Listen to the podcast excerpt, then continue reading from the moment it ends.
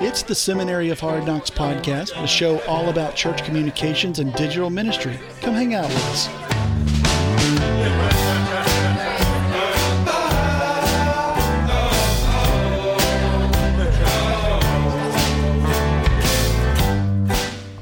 Well, hey, Megan, glad to be with you again today.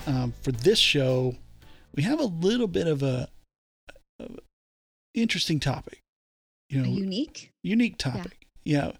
We've talked about it before, and this episode kind of will divulge away from necessarily just communications and marketing a little bit, but it has implications for that. Does that make sense?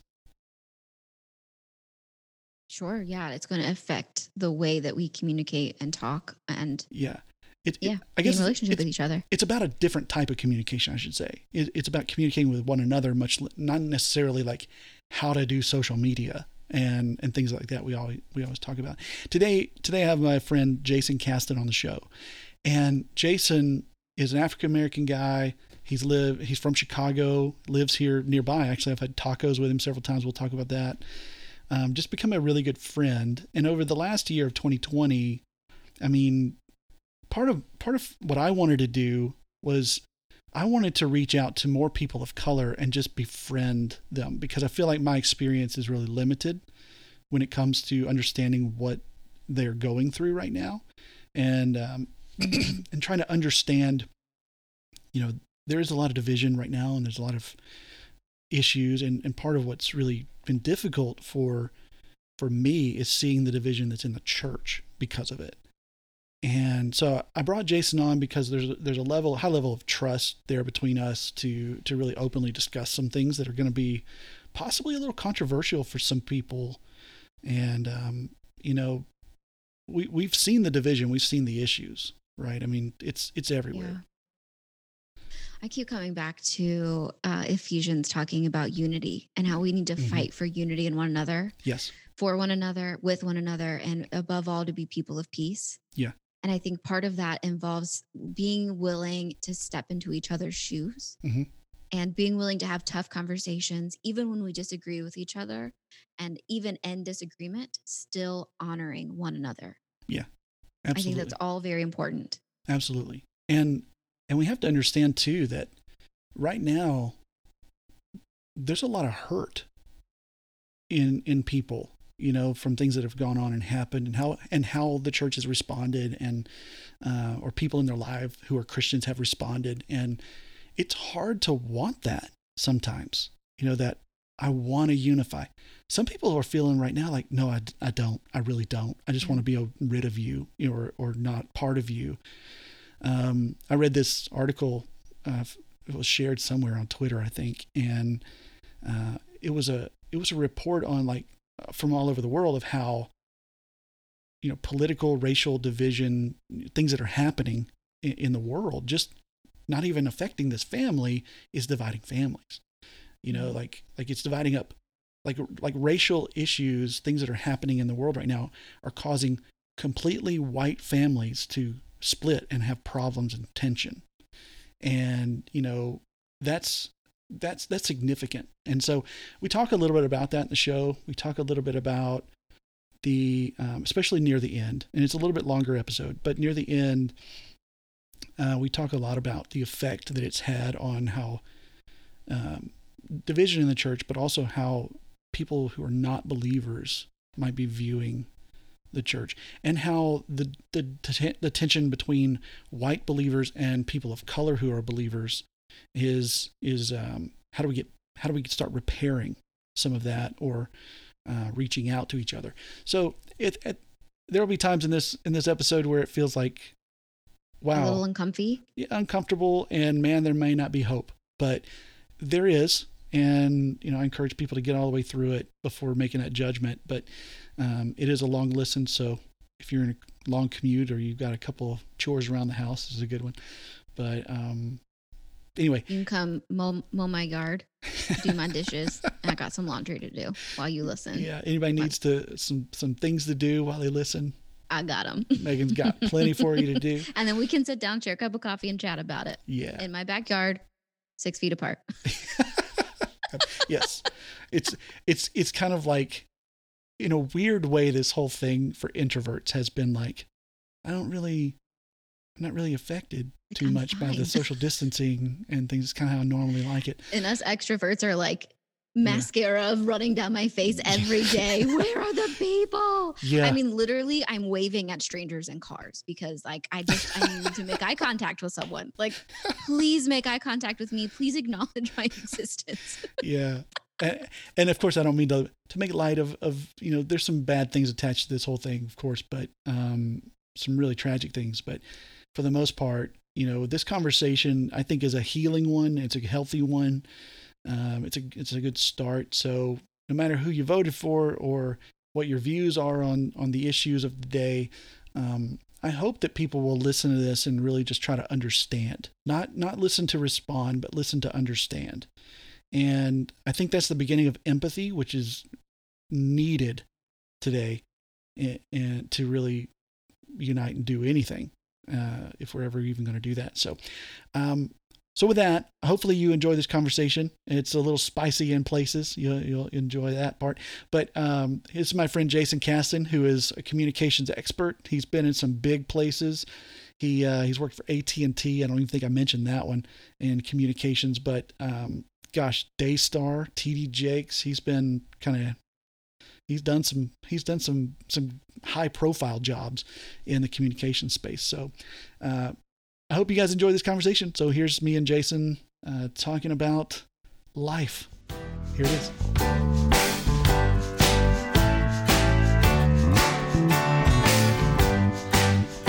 Hey, everybody. My guest today is Jason Caston, and I am thrilled to have this guy on the show. I've been wanting to do this for a long time. Jason's the former digital service specialist for TD Jakes Ministries, former digital media director at Daystar, author of the iChurch Method, which is available on Amazon right now. We'll link to that in the show notes. And the CEO and founder of Composio, which is an innovative writing program designed to make self-publishing easy. Jason's become a good friend of mine. We've enjoyed many tacos together because we live nearby. So it's awesome to have Jason Caston on the show. Welcome, buddy. How are you? I'm glad to be here, man. I appreciate it. We finally was able to do this. Yeah, me too. And congratulations, this past weekend, you got married. I did. I appreciate that. Definitely tied the knot and, you know, very happy. Yeah, it's awesome. And we've talked, you know, over lunch a few times about a whole bunch of things going on in the world and, you know, as well as personal lives. And so it's been kind of cool to kind of come into your story here right as you're starting a new life with your wife, and you know, you got some really cool business things going on, so you know, in all that's good in a year of 2020, which kind of sucks for everyone.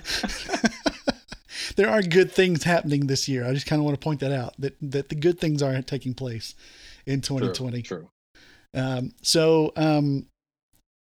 I just want to get into, you know, some of this. We've discussed the racial divides and things that are happening in our country, and it's really affecting the church, and it's affecting my realm of communications.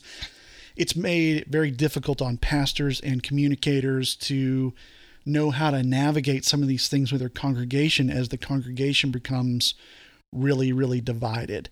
And so you and I have had some good conversations about this, and I want to share some of that today. And, you know, just start off with, you know, it's been a tough year for people of color in particular, going through a lot of national crisis and a lot of nationally, very public kind of stress and struggle this year. There have been protests, there have been, you know, demonstrations, there's been incident after incident that the people, that the Black community especially, has really had to deal with. So, I guess for right now, I'm just saying, how you doing, man? How are things? Well, I'm doing good. And it's I mean, the things that you named have been going on in 2020. The interesting thing that me and you have talked about that I was able to kind of inform you of was for people who've grown up in Black communities, and I went to, you know, predominantly Black high school. I mean, my community was 98% Black growing up. a lot of things we're seeing today, we saw before. Mm-hmm. So it's just that they're being filmed now. Yeah. The reason we're seeing a lot of outrage and protest is white people are getting mad. Yeah. So when you have a community where we're saying, hey, police brutality has been happening in the Black community, well, the community has been on that for years. Now you're recording it and you're seeing white people say, hey, wait a minute. This is not the America that we've known. And so you jump all the way back to, we could say Mike Brown in Missouri, or we go back to Trayvon Martin. Mm-hmm. When those things started to occur and you started to see the justice system more fail the Black community and fail communities of color, it was more blatant than it was more blatant now in what we thought was post-racial America. Because if we saw it back in, the 60s, the 50s, for Jim Crow era, they'd be like, oh, that's just how they were back then. Yeah. Haven't we come so far? Exactly. Yeah. Exactly. And so, but the interesting thing about it was post-racial America was a middle-class dream for the I would call it the white moderate, as Martin Luther King would put it, the person who just wanted things to just be normal and didn't want to ruffle feathers and didn't want America to basically not live up to this dream that it is, that it's portrayed to be, which it's not. And so now you take all of that stuff that we saw with going on in the Black community and this racial tensions, you add in a pandemic, which disproportionately affects communities of color. You add in a fierce political divide, a huge church divide, and you add in all these different factors that's making America's dream become a nightmare for not just communities of color, but for the average white person. And now you're basically pulling back the veil on what America was portraying itself to be, and we're seeing that it really was not. And so you can't heal and fix old racial segregation wounds from the past, and they've never been addressed. They were just like, yeah, we kind of fixed that with the Civil Rights Act and throw it under the rug, but you prop it up with other systemic racial systems. It's like, that's not how it's going to work. Yeah. And there's a lot there I want to unpack in as we go through this conversation a little bit at a time, because when you hear everything you just said, it's either you almost like totally agree or you totally disagree, and that's been the reaction, and that just kind of speaks to, in a communication world, we understand just how much the algorithms of social media affect us, how much the way media portrays stories affects us.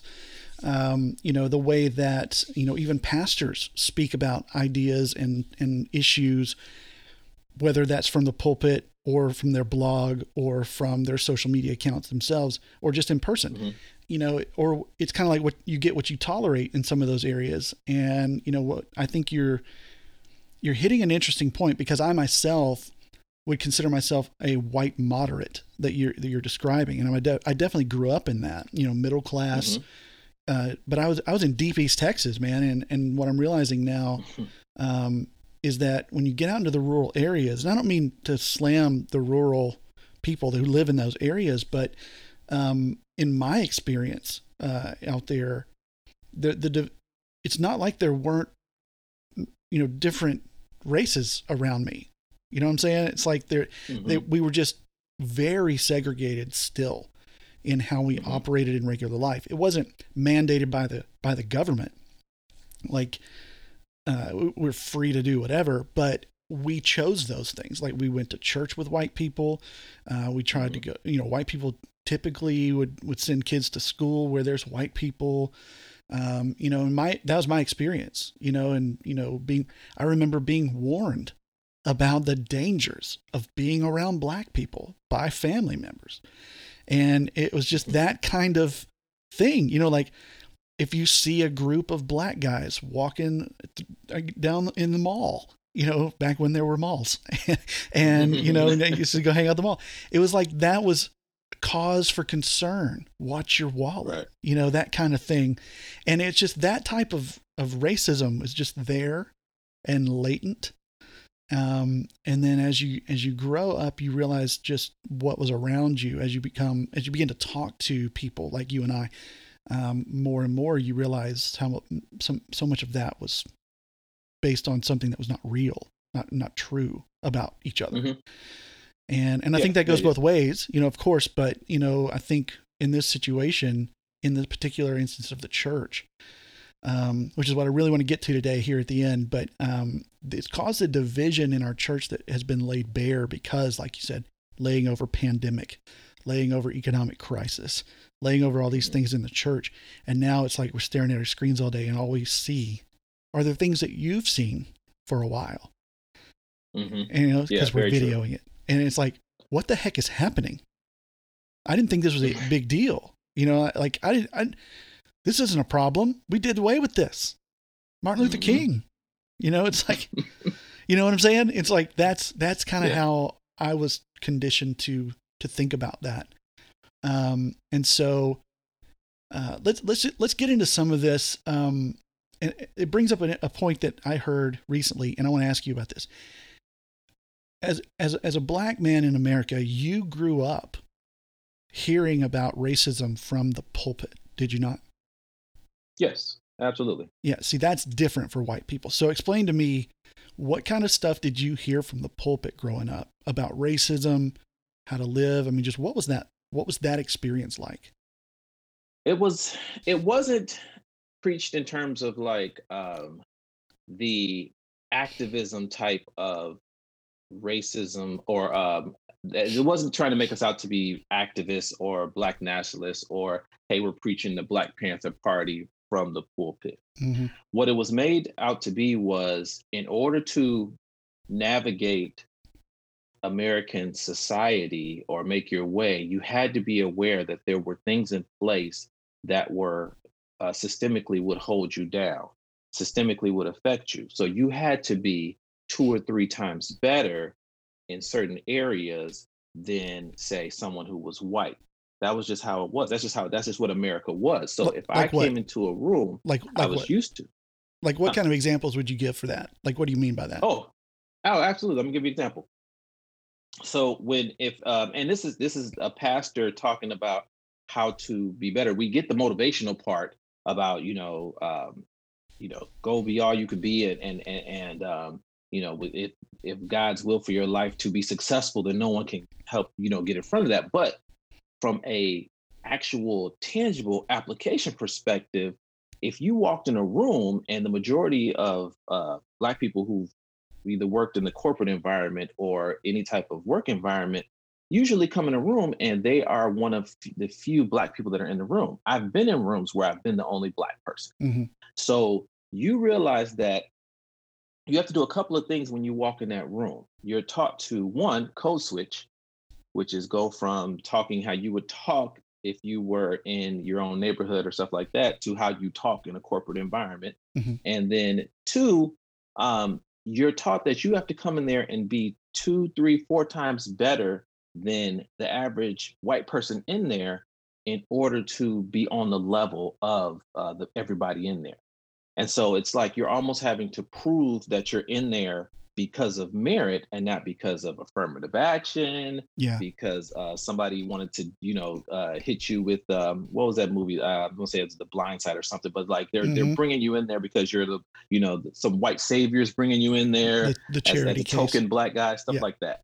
So that type of stuff was talked about growing up, and so you heard that from the pastor in the pulpit in terms of how to be better. Because again, like you were saying before, I went to an all-Black church growing up. Now, I didn't stay in church my entire life growing up. I went in and out of church until I got older and grown, and I was more consistent with church. But when I was in church, you know, it was an all-Black church. It was such a significant experience, and it was commonplace to say Sunday is the most segregated day in the United States, but it was said as a joke back then. And then even with me and you talking about it over our tacos, we realized that the impact of that now is what a joke then has led to a serious and huge divide and impact now. Yeah. It's almost like we knew it existed, but we kind of winked at it, so we didn't have to talk about it. There you go. Yeah. That's the way I've always felt about it. It's kind of like, and I'll tell you this, how do you know you have racist friends? Is that when they start to tell you a joke that's racist, they lower their voice, hey, let me tell you this joke. Guess what? Nope, I don't want to hear it. It's like that, entertaining that and allowing that is what perpetuated the segregation of Sunday morning, I think, is not particularly that instance, but that type of attitude towards racism. And I think that you're right. It's because I'll tell you, growing up in my church, here's what we discussed about racism. Nothing. Just absolutely nothing. I mean, we didn't point it out in the Bible when we saw it. The only racist story I remember ever hearing was the one of the Good Samaritan. And I did not hear how much the Jews hated the Samaritans until I was in high school. Because that's a deeper level of that story, where they're, and maybe it might have even been college. Honestly, it might have been college before I heard about that. Because other than that, it was just about how we should love our neighbors. And through that whole thing, it's like you never know that people of color are going through that, because I'm not going through that. I don't worry about people walking, but if I'm laying in a ditch and I'm beat up, obviously somebody's going to stop, right? Obviously, that's me not understanding that there could be two people to walk by and do nothing, and I'm sure that would happen. There would be people to walk by, but not because of who I was, you know what I'm saying? Not because I don't want to touch that white guy. I would have never thought of that. For me, understanding why, in that story, a priest and a Levite, who I know now to be very religious leaders and kind of what they did in the Jewish temple, and they're not going to reach out to this person because of their religious whatever, their cleanliness laws. And so over a legalistic issue, they're not going to help their fellow man. And I think we still see that a lot. And here's how it plays out to me, and I'm soapboxing here, but here's how this plays out to me. When Alton Sterling was murdered several years ago, this is what kind of broke me, is that you could watch that. For the first time, you watch a man get shot and killed, and that's jarring at the least. But to see how many people, and sadly, in my experience, what I observed, mostly white people, tried to deflect from the fact that he was shot and killed and left his family because he might have had a gun or might have been a drug dealer. And it's like, if he had a gun and he was going for it, you might could make a story out of that. But the thing I heard most was he used to deal a lot of drugs. I'm like, that's the definition of using a legalistic example to not help or care about someone, because it allowed us to just kind of almost in a way say, well, he kind of deserved it. And I was like, that's wrong. That attitude is wrong. And it bothered me. And I think that's what set me down a path of going, okay, wait, there's something here I don't understand. And so anyway, I think that when you talk about it from the pulpit, like from the church, we never talked about it. And I was in a group meeting and I heard somebody, a black woman, I don't know who she was, and she mentioned that. And I thought, and this was this year, I realized this. Like, wow, we hardly ever talked about racism unless something serious happened. Yeah. Yeah. That's the experience. The interesting thing about now that we're seeing these conversations attempt to be had is that because of the filming of these things, now we're watching, you're seeing white pastors struggle with what, first of all, interpretation of the Bible and how you should handle racism based on what you know what certain people feel like how you should handle it based on how they see it in the Bible, and then you have from your perspective, I kind of want to say legalistic, but like you have to look at how it affects society wise if you decide to start talking about these things, and will it split your congregation? Will you still have a job, you know, when you start talking about these things? And it's just like now it's putting us on a path, in my opinion, where the toothpaste is all out. It's all out. You can't put the toothpaste back into the bottle. You can't get it back in. Right. Like can't get it back in the tube. It's a wrap for that. So now where if we don't address it, then the divide is already there. But now it's going to be like, okay, now that we are seriously considerably divided, the church is smack dab in the middle of this. And I know we're going to get into this even more. It's like you cannot put your head in the sand. Game over for that. Game over for that. So somebody's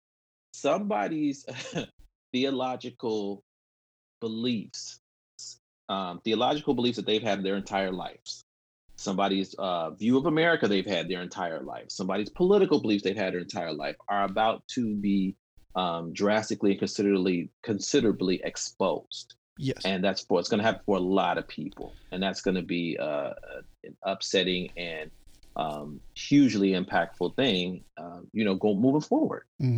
So we're in for some interesting times. Yeah. And you bring up the pastor, and, you know, right now, the pastors that I've talked to, I'm sure you have too, are just exhausted and beat up, for one. I mean, they're just exhausted and beat up. They've never had to do with church like this because of the pandemic. And then with the racial issues that are happening, they have to address. And then it being an election year with very polarizing candidates. So they're feeling it so bad. So part of me is like, you know, there's a big part of me that's like, I have a lot of empathy for the men and women who put themselves in a church staff position and have to navigate this with people. At the same time, you take that job. I think honestly, we take that job because I was in that job. I took that job with a little bit of an understanding this wouldn't be too hard, you know, because of American Christianity. And so I'm thankful. I won't say thankful. I do not envy those still in that role because I'm no longer in that role because of what they have to deal with now. It is so much harder than it was. And, you know, I know my expectations for it was, this is my job. I get, insurance benefits from it, or it pays my bills. And I have a thing I go and I do every day. I work in the office and I deal with people, and it's generally pretty friendly. And right now it's not friendly at all. There's division, and racism is one of those things that divides us. So with pastors, how do you feel about their ability right now to help us navigate those things? Like, what do they need to be doing to help their congregations navigate this, specifically this issue of racism, but even more so just the division in our church? What are your thoughts on that? I think that pastors have come into this position, unfortunately, ill-equipped. So, and by that I mean, from a theological perspective, pastors have their view of biblical scripture. That's great. So they come in with that. From a historical perspective, and by that I mean the history of Christianity in America. If you're going to be teaching Christianity in America, then you need to know about the historical aspects of Christianity in America. I do not believe pastors have educated themselves in that particular area. And then tie that into racism in America from a historical perspective. The information they've been given or have either made available to themselves or have been given throughout their life experiences and studies has not been enough to deal with everything that's risen to the top right now. Now, that's two things. So the third thing, from a political perspective, politics and Christianity and the rise of Christian nationalism, they have not been educated in that. to go back to the stuff that, you know, even you educated me on. I think you were talking about, was it the 70s or the 80s when it really started to come together? I believe you're talking about. Were you talking about departmentalizing the church and things like that, or?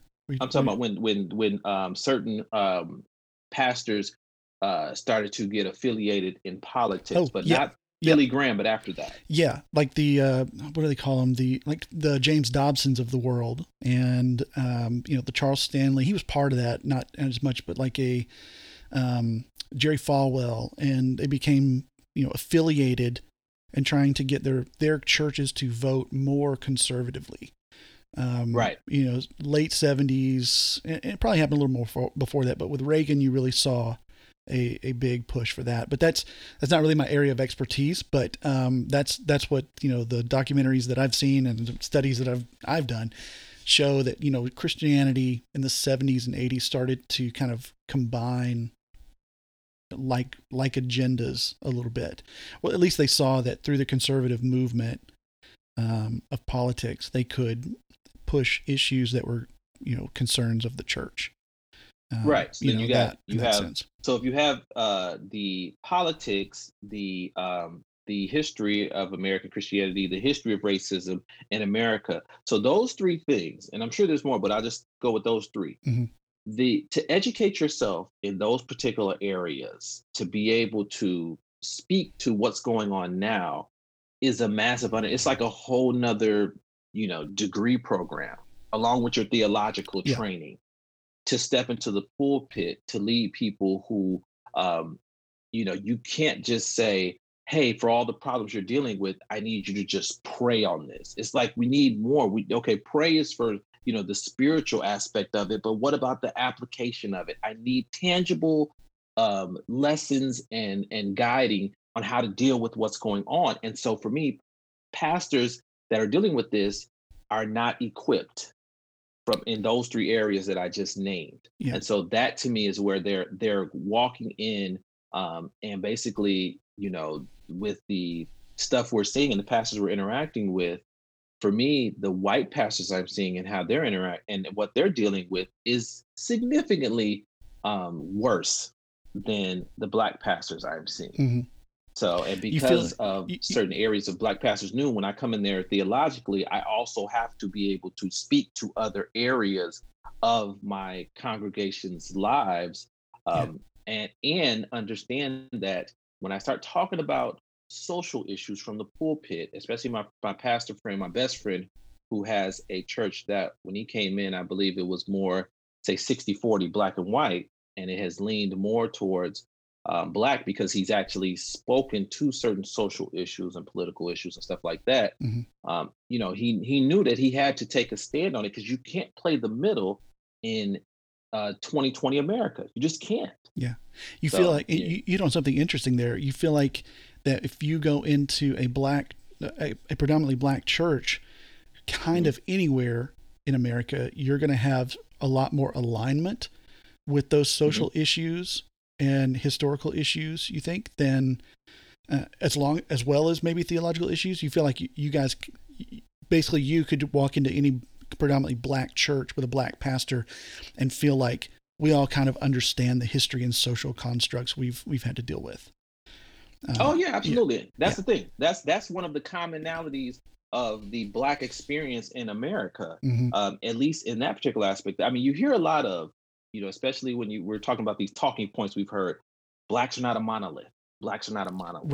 Right. So we and I understand that in terms of how they view, we're not all voting Democrat and stuff like that. Yes. I understand that using that as that talking point. Mm-hmm. However, black experience in America has been very monolithic. So in terms of the stuff that we've had to deal with and the things we could relate to and the commonalities we've seen as far as, the injustices and the way we've looked at and had to turn a blind eye to a lot of that's just how it is in America type of thing. Yeah. We understand that. So I can walk in any black church and talk about the black experience, and the majority of people in there will be like, yeah, we get it.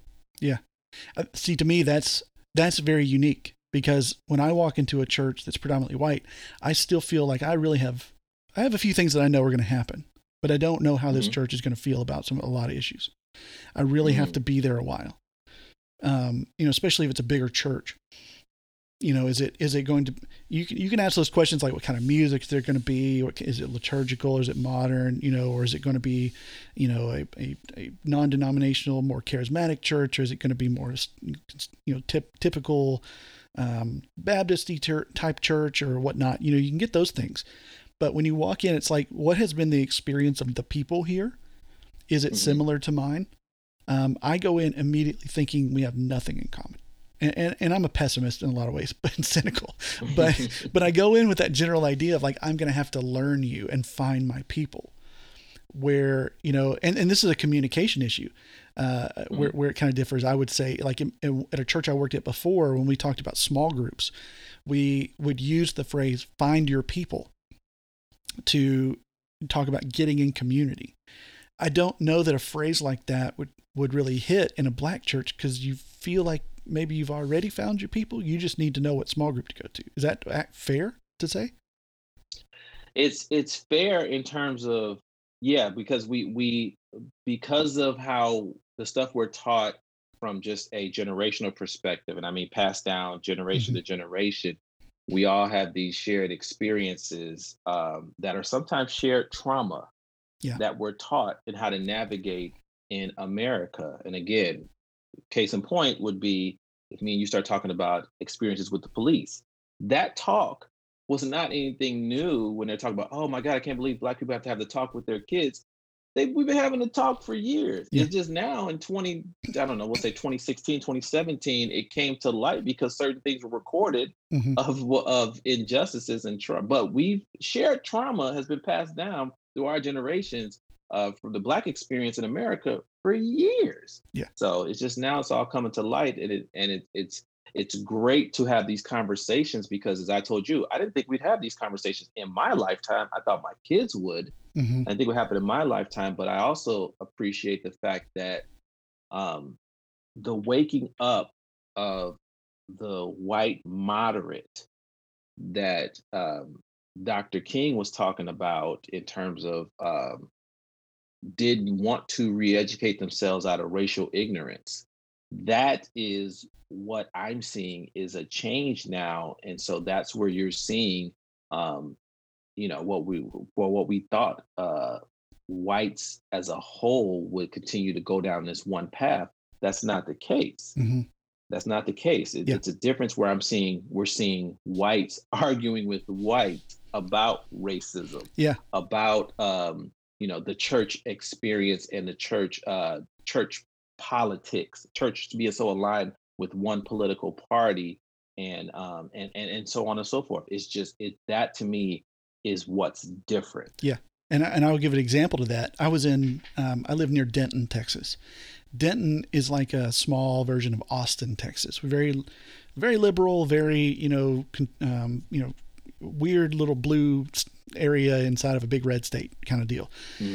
And so we love Denton. It's artsy, it's college town and lots of great stuff. You go to the historic square, and so my son and I went over there to check out this incredible secondhand bookstore called. It's like a half-price books, but it's called Recycled Books. And so we were going over there to see, whatever we want. We were going over, and we're walking around the square, and all of a sudden up behind us, we hear this shouting, and we look, and it's a Black Lives Matter protest. They're walking they're walking around. They have flags, they have signs, and there's about 50 of them. It's not a real big one. About 6 o'clock in the evening, maybe a Friday night.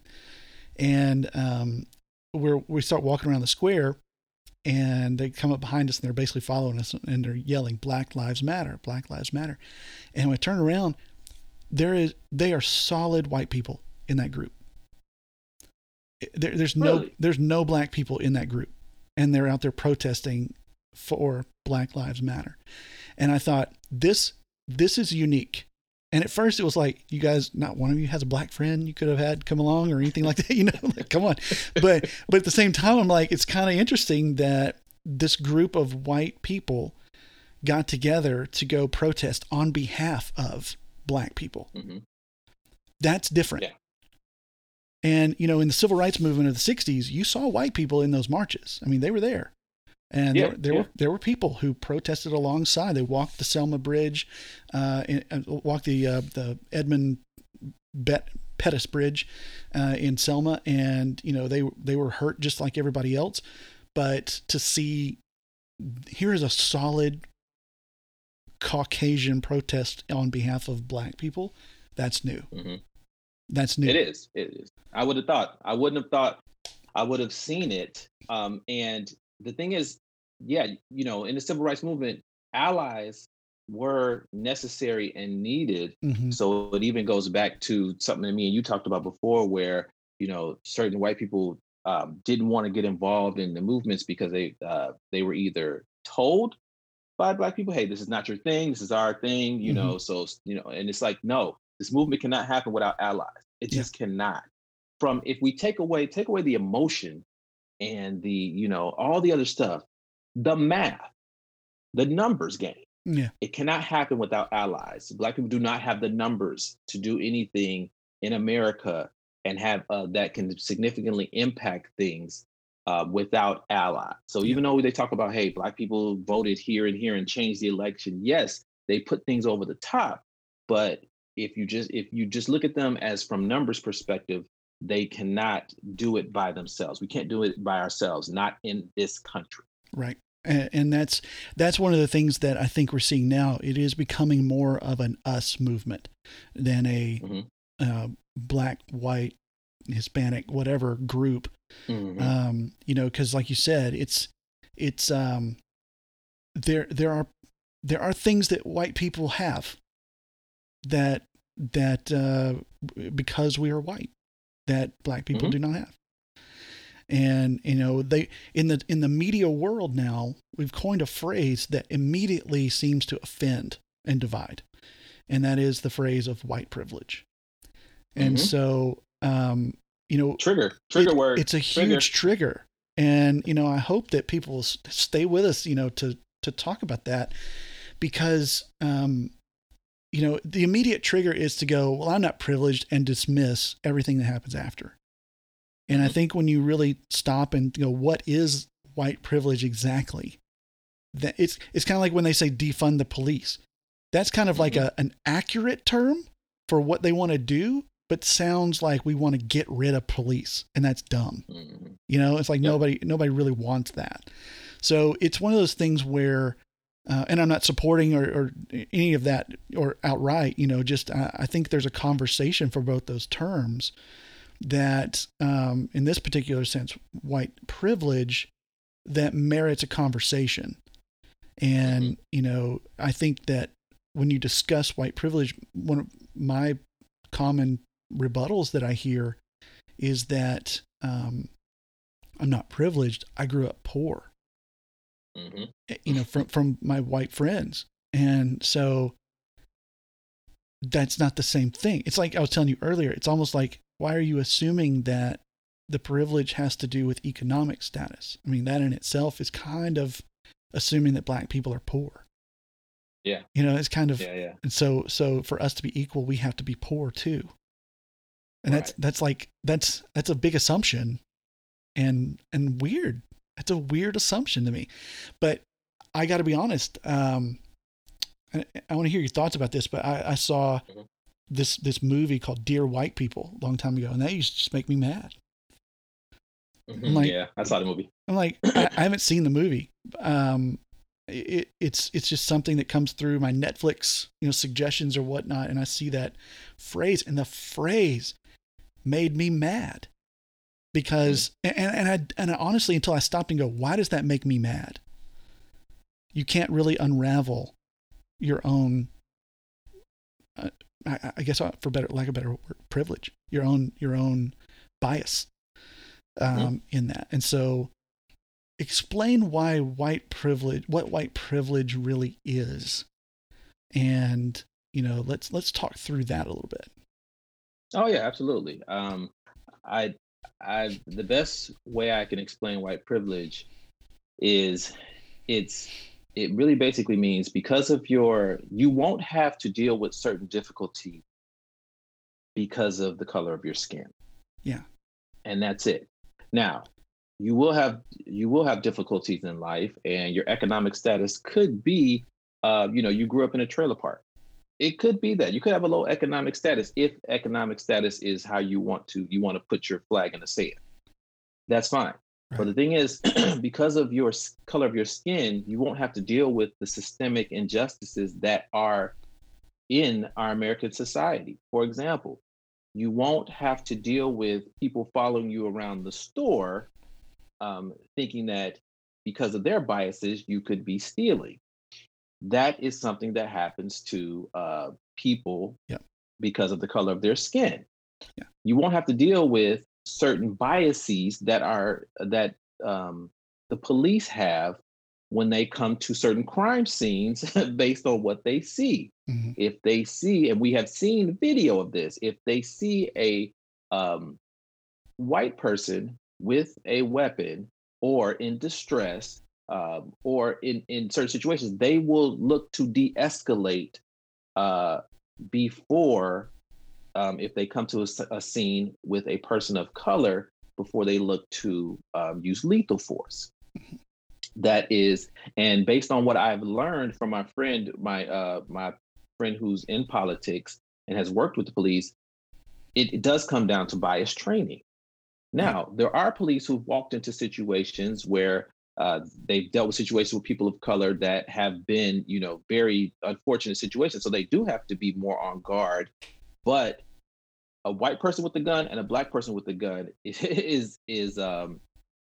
are just both bad situations. Yeah. However, unarmed white people being or armed white people being having a situation where it's de-escalated and taken to jail, which we've seen on video, is frustrating when you compare that to unarmed black men who have been gunned down because police have come with street justice. So therefore, when we look at white privilege, it's just that your white skin in this American society is not something that will make you be considered more of a criminal, more of a threat. Won't be something that you have to deal with such stuff like redlining, mm-hmm. which is, and that comes down to economic stuff and stuff like that. It's just like you won't have to deal with certain systemic injustices just because you walk in a courtroom and have black skin. Yeah. You walk in a courtroom and have dark skin. That you won't have to deal with that type of stuff. It does not mean when you're born with white skin, you automatically have economic success and life will be extremely easy for you. It will be easier than if you were born with brown skin or black skin in American society. Yeah. And that's all it is. And I think too, your example of someone following you around a store thinking you're going to steal something mm-hmm. because you're black. I think that what I hear back from that, from my white friends sometimes is that, well, if I'm acting shady, they might. If I'm acting shady, they might do that. And I'm like, yeah, but one of the reasons you're acting shady is not that you're white. It's like being black is part of this person seems shady column to that person. Mm-hmm. Being white is not part of this person seems shady column for that person. And that's the difference. Lay out everything else exactly the same. And yeah, you both look shady. But if you're doing none of those things in that column that looks shady in a store, that will make someone think I'm going to follow this person, they might steal something. If they're not doing any of those things, there's still one in the black column. There's still one. Yeah, example. Let's give you an example. Another example that I think will help some of the listeners. When we think of... when we look at, I can take the gentleman who shot the Black Lives Matter, who shot up that protest, but it was the kid who went up there with the AR-15. Oh, Kyle Rittenhouse. Went to Wisconsin. Kyle Rittenhouse. All right. So what we were taught, if you see, or how media influences our biases, when you see white people with AR-15s storm a government capitol, they're considered patriots, exercising their, the Second Amendment rights. That's what they're considered doing. Now, historically, when you see Black people with AR-15s going towards the government or trying to protest the government, they're considered Black Panthers, Black nationalists, and they must be stopped. If you don't think that's the case, then research COINTELPRO. There was programs set up to make sure that that did not occur. So when we talk about systemic stuff, systemic injustices in America, white privilege is you can storm the government with your buddies with white skin and AR-15. Black people are not interested in storming the government with the AR-15s because we don't think we can, and we don't think we'll make it out alive. Yeah. We think the response will be so drastic that the militia, and I mean U.S. militia, that will be called in to quell that uprising of us trying to kidnap a governor would be that not only will they kill every Black person there, but like, a block could be bombed. If you don't think that happened, look at Philadelphia in 1984. I forget the name of the where the government bombed the block of the Black nationalists. Yeah. But that stuff happened. So I'm not giving you what I think will happen. I'm giving you stuff that I say, this is what will occur. And here's an example in history where it's occurred to back up what I'm saying. Yeah. So that's what I'm talking about with, white privilege and things that white people can do that Black people look at on the news and be like, wow, that's crazy. Yeah. No, we can't do that. I've seen a lot of, TikToks, where there's and Instagram shots and Twitter feed and stuff too on social media, where there's a video of a white guy, pushing a cop or wrestling with a cop. And, they even have a weapon and they do something that's like aggressive, and the cop just kind of pushes them back, and then the situation just dissolves and nothing happens. And then it immediately cuts to a Black man, looking like, what the heck did I just see? Yeah. Surprised. Exactly. And it takes me a second because I'm like, what's this? What's he doing? Oh, it's different. It's like they would have never gotten away with that. Exactly. And I'm like, I see so many of those. To me, it has to be, you have to take notice when so many people have a similar experience. Maybe there's a pattern. And for me, who loves patterns, I grew up on Nintendo games. That's the only way you can beat those games is through patterns. Sure. And you memorize the pattern. And it's like, when you see these patterns, you kind of have to go, man, there's something here for us to acknowledge and look at before we just kind of dismiss it out of hand. Which brings it kind of back to the church situation. I think that there's been a definite response of the church to this racist movement, to the racism in our country and the movement surrounding acknowledging it. How do you feel like the relationship between white and Black Christians has been affected by this? Man, I'm glad you mentioned that, because you take into account the divide we're seeing. And hold on, let me drink some water because my voice is going. I'm sorry. Because that's I'm like, okay, we got to talk about this. This is what I've been looking forward to. There's a huge divide. And I think that, for me, when I was talking to you and I've talked to you and I've talked to other friends we've had, and I'm like, it's getting to the point where I'm like, we cannot be worshiping the same God. We cannot. We just cannot. And I've talked about American Christianity and Westernized Christianity because of the church communication stuff I've done. And you've seen it as well. We've been able to interact with churches that have been from Nigeria, from, Ghana. And I've actually spoke and taught a church conference over in Dubai. So I've seen international worship experiences. Yeah. I got a buddy who runs a church that's over in Namibia. So specifically, those are countries in Africa. So I'm not going to say Africa as a whole. Africa's a huge freaking continent. Yeah. Talking about specific countries in Africa. That's a little pet peeve of mine. And people just say Africa. I'm like, where in Africa? It's huge. Well, so that's like when I go overseas, anytime I've been, they ask me where I'm from, and my natural is like Texas. Like that's the country that I'm in. The country I'm from, Texas. That's how we all are. Yeah. Everybody else will be like America, and like, no, I'm from Texas. That's in America. Right. Exactly. So what I'm seeing is this current tie of evangelicals to this president, because I won't even say. If I look specifically, like a lot of my friends are independents, mm-hmm. not Democrat, independent. So based on the issue, we go back and forth between parties. Yeah. And I don't like the two-party system as a whole, but me and you already talked about that. Yeah.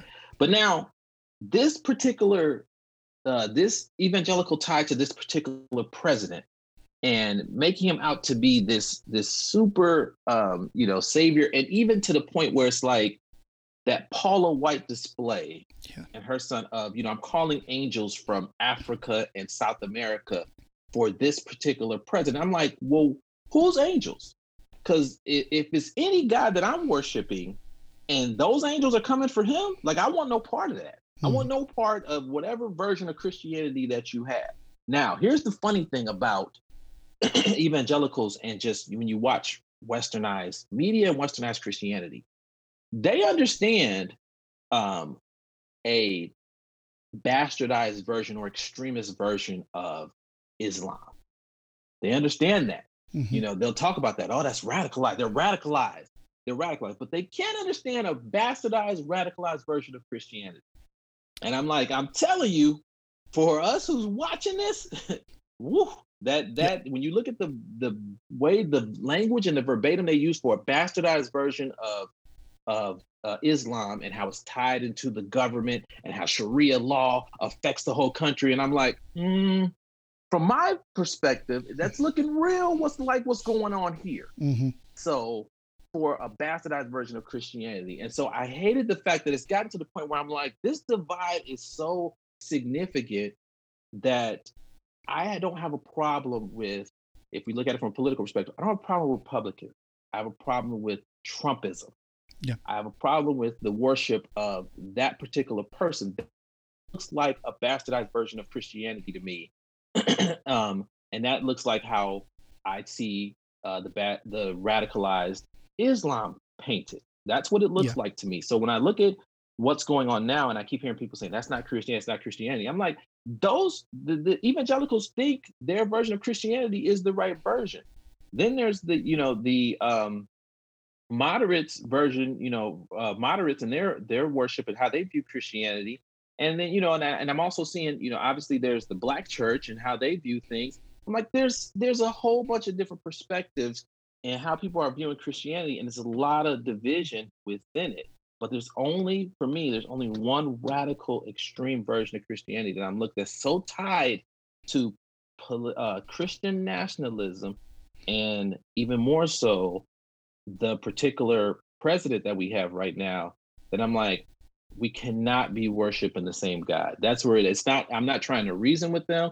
I'm not trying to, mend the bridges. I'm like, I'm not there yet where that's what I want to do. I'm like, that version of Christianity, whatever that is, I cannot and want no parts of it. It reminds me of a radicalized version of Christianity that I was taught came from, slavery, to where it's like, hey, you Black people sit in the back in the gallows, that type of stuff. And that Christianity existed. Mm-hmm. So the church doesn't even want to acknowledge that, so that type of stuff. That's what it looks like to me. And I want no parts of that. I don't want that whole love your neighbor and stuff and all that type of stuff that comes from a segregated version of Christianity or a version of Christianity that is about uplifting white supremacy. I want no parts of it. Yeah. So, and I think that's where you see a lot of this divide is that, and people will defend that, and they have their opinions on, well, that's not why I support the president, and that's not why I vote this way, and that's not why I do. But my parents always told me that you're guilty by association. Mm-hmm. And, that's something we've preached in church, and, that I can also attest to, you know, feeling very disheartened with where how we're being viewed as a general church in America by people of color specifically. Mm-hmm. I think there are a lot of churches that are really trying to do big things in this area, that are trying to mend these gaps, that are trying to reach out and become more diverse and understand the Black experience in America better. I think there are pastors leading that way, leading well. I don't think you're going to find them on TV, and they're not, you know, there's going to be, you're going to have a hard time finding them in the public eye, because what's recognized right now is not that. And it's kind of like your actions speak louder than words kind of thing. It's your beliefs and how you talk about this kind of stuff. Your words matter. And we're living in an era where there are many in power who would like for words to not matter. And words do matter. What you say and how you say it matters. Just like today, having this conversation, I know there are going to be people who are mad that we had this conversation and what we say, that are going to say, I'm not listening to that Seth Muse anymore. I'm not listening to that Seminary of Hard Knocks. He's gone liberal. And I'm an independent too. You know, I try to be a moderate. I try to look at both sides. It's like, I don't like either party either. But at the same time, it's like, this is not a political podcast, and racism is not a political issue. It's a human issue that in our scriptures, we're taught to love our neighbor. And you're right. It makes it really hard to want to be a part of church that says, love your neighbor, but not certain neighbors. And you can say love your neighbor, but how you live love your neighbor matters. And I think that because we can film everything, there's no more hiding on that issue for the church. I honestly, in my opinion, the relationship between the white Christian evangelical and the Black Christian evangelical is really damaged right now. Really damaged, and not beyond repair, but I think definitely damaged because of how we've reacted to some of these things that we've seen online. So how do you feel like we can strengthen that and go forward? Like with those that are, is there just no way forward for those that are like, there's nothing wrong here? Or what? I mean, what's next? So there's going to have to be two things, I think. And I'm going to stay optimistic, because it's easy to say, no, there's no way. Certain people, no, we cannot move forward. That's just not how it's going to work. But, I'm going to stay optimistic and say this, there's two things that I think need to occur.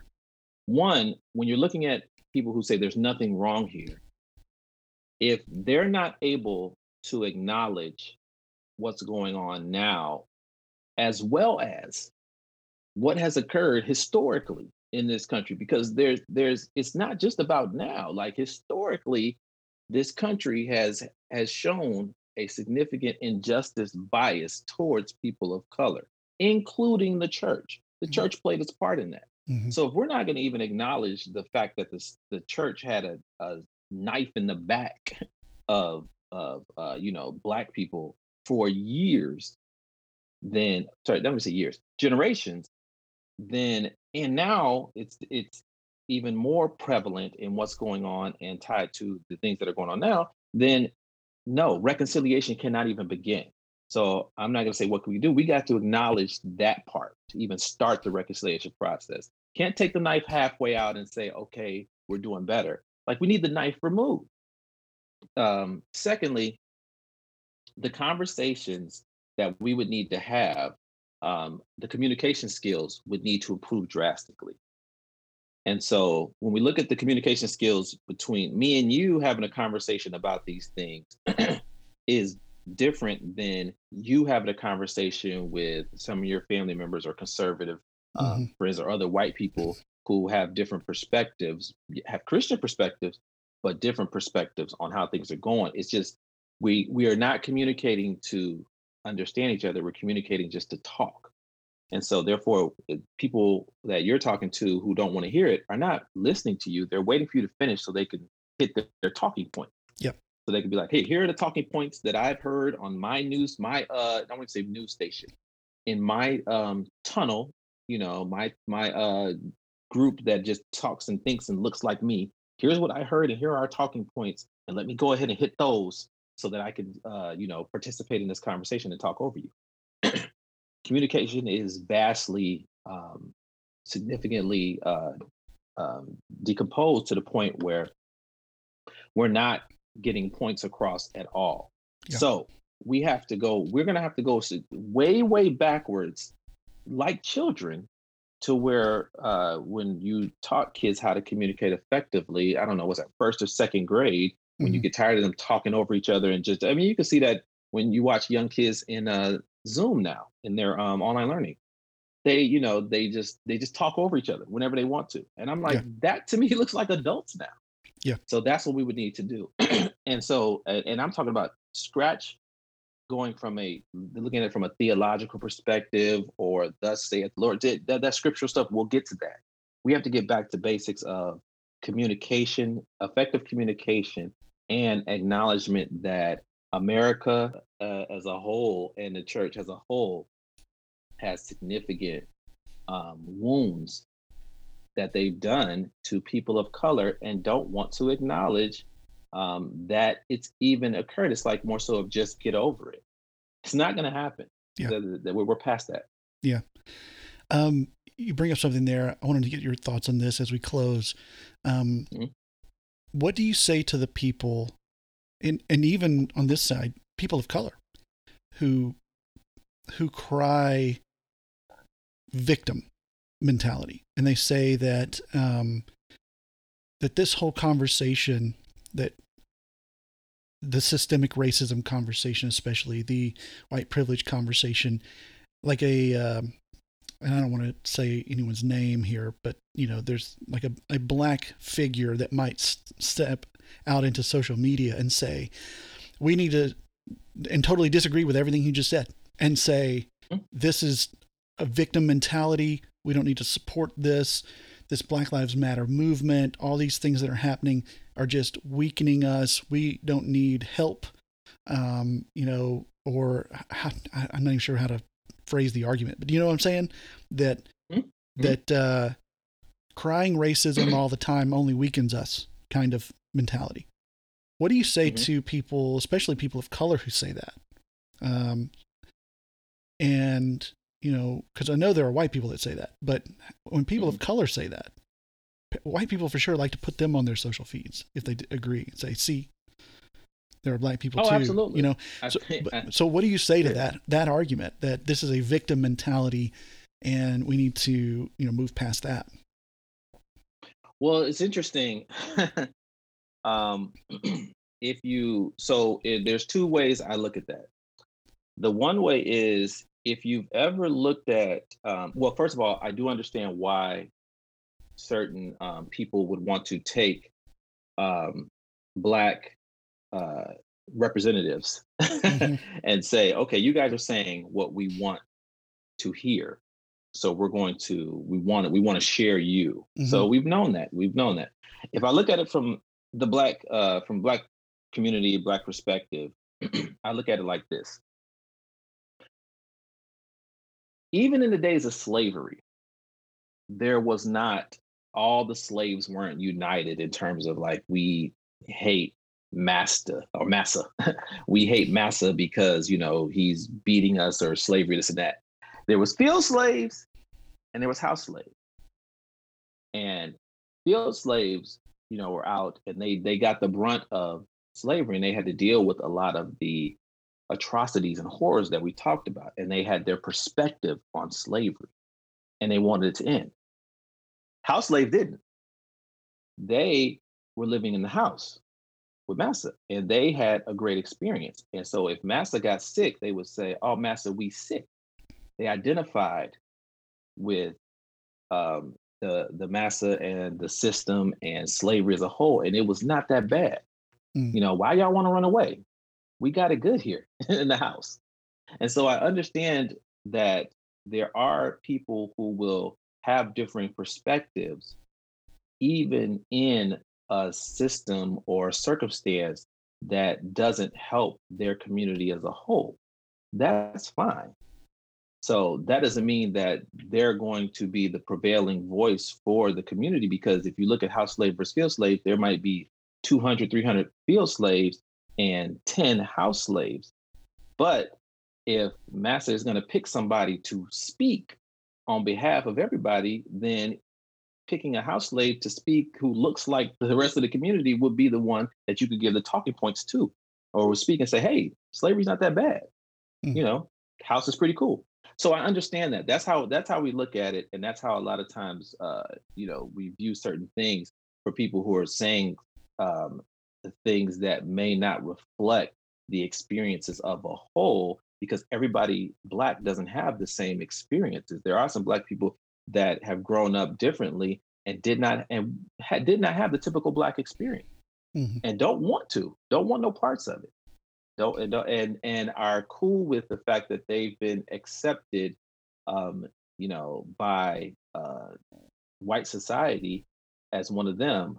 They run that and they're cool with that until they have a Black experience where they get pulled over and the cop doesn't recognize, you know, them as being one, you know, one of them or whatever. And then they're like, oh my God, you know, now I understand. Yeah. Hey, and it is what it is. And illustrations of that, I think I can think of two that you might be discussing, like the Tarantino film in Django Unchained. This is Samuel L. Jackson's character versus Django.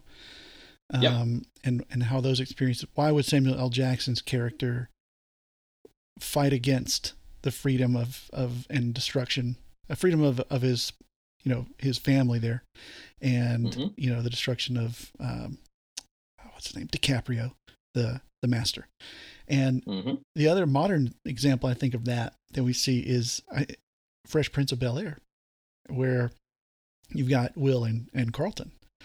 And you see, you know, Carlton, one of the episodes I remember watching growing up on that show was when they were trying to pledge to the fraternity. Yep. You know, and, you know, that was Carlton was out because he was too white, you know, and they had that big, and Will defended him. And, you know, so there's always, you see that within the Black community, and they, in that show, that episode with not jokes, it was one of the few. They come home, and James Avery, the late James Avery, who was Uncle Phil, says, "I'm sorry that happened to you." And he just looks and goes, "When are we going to stop doing this to each other?" Yep. And they fade to black. No laughter. It was like, whoa, something's going on there. And as a white guy, I'm going, holy crap. That's serious, you know, like something's going on I don't understand in that community. And I think it kind of illustrates that point, maybe not perfectly, but just that there's, with just like within white communities, you know, there's different experiences, different mindsets, you know, that absolutely, even right now, there are those that say we're not privileged, and there are those of us who are like, no, I totally recognize it, you know, that I totally get it. Exactly. And so so I think that because we do tend to think of the Black experience as a monolith, that we don't think about that. You know, just like we've talked about in this election, the Latino vote. And it's like, there's a lot of different types of Latinos, you know, there's a lot of different types of Black people. There's a lot of different, you know, it's like, it's funny to me in a weird kind of sad way that, if for myself and for many people who are white, are kind of just waking up to this fact that there's different, it's not one race. Because honestly, with white people, I'll be completely blunt here. In my experience, and what I think is a shared experience of white people is, and maybe one of the few we actually have, is that we don't see ourselves as a people. We don't see ourselves as a group, a race. We see ourselves as a diverse people. Like, you're white, but you're Irish, you're German, you're, you know, Native American, well, Native American people of color, but you know what I'm saying? You're, yeah. We sure love to talk about how we're 1/8 Navajo or whatever. And, you know, like that's some kind of like badge. But still, I think that there's a difference in how we view our own community as a diverse people that we don't typically see in us viewing people of color. And I think that that's what's part of waking us up in this 2020 era of chaos, is that these issues are waking us up to the fact that our view on just society is a little bit myopic. Very much so. Yeah. Been conditioned though. I think the American culture has conditioned people, specifically white people, because it's geared towards white people, to think in that manner. And so now the deconstruction of that is what's happening. Mm-hmm. And that's painful for some, you know, because it's, you completely rock the boat, change their world, move pieces around on the board without their consent. And they're used to being able to move those pieces at their will. You know, it's like, it's a different world, man. 2020 is a turning point of our society in America. And one of the reasons we keep telling churches that you're not going to go back to how it was. It's not just that we've had this huge online digital church push. It's that the reason we've had that and what's happened because of that has changed us. And we are different. Yep. So, well, Jason, we could talk for hours and hours, man. So, I really appreciate your input, your insight, your friendship, and just being willing to have these really open and honest conversations here in public. And, I think on the communication side of things, obviously, you know, your stuff, where can people find you if they want to connect? Oh, absolutely. So on any platform at Jason Caston. So Facebook, Instagram, Twitter. Cool. I'm on all platforms. I actually talk back, so reach out. Yeah. And I'm looking forward to continuing these type of conversations, whether it's church communications, whether it's racial reconciliation, or whether it's just, you know, as we talked about earlier, video gaming, whatever. So we could talk about a lot of stuff. Mm-hmm. Yeah, absolutely. So thank you guys for listening to the Seminary of Hard Knocks podcast. We'll be back soon with another episode. If you like what you hear today or felt like it was helpful, please like, share, comment, and leave reviews wherever you get podcasts. And I appreciate it. All right. So thanks for listening to the Seminary of Hard Knocks. We'll be back later. See you.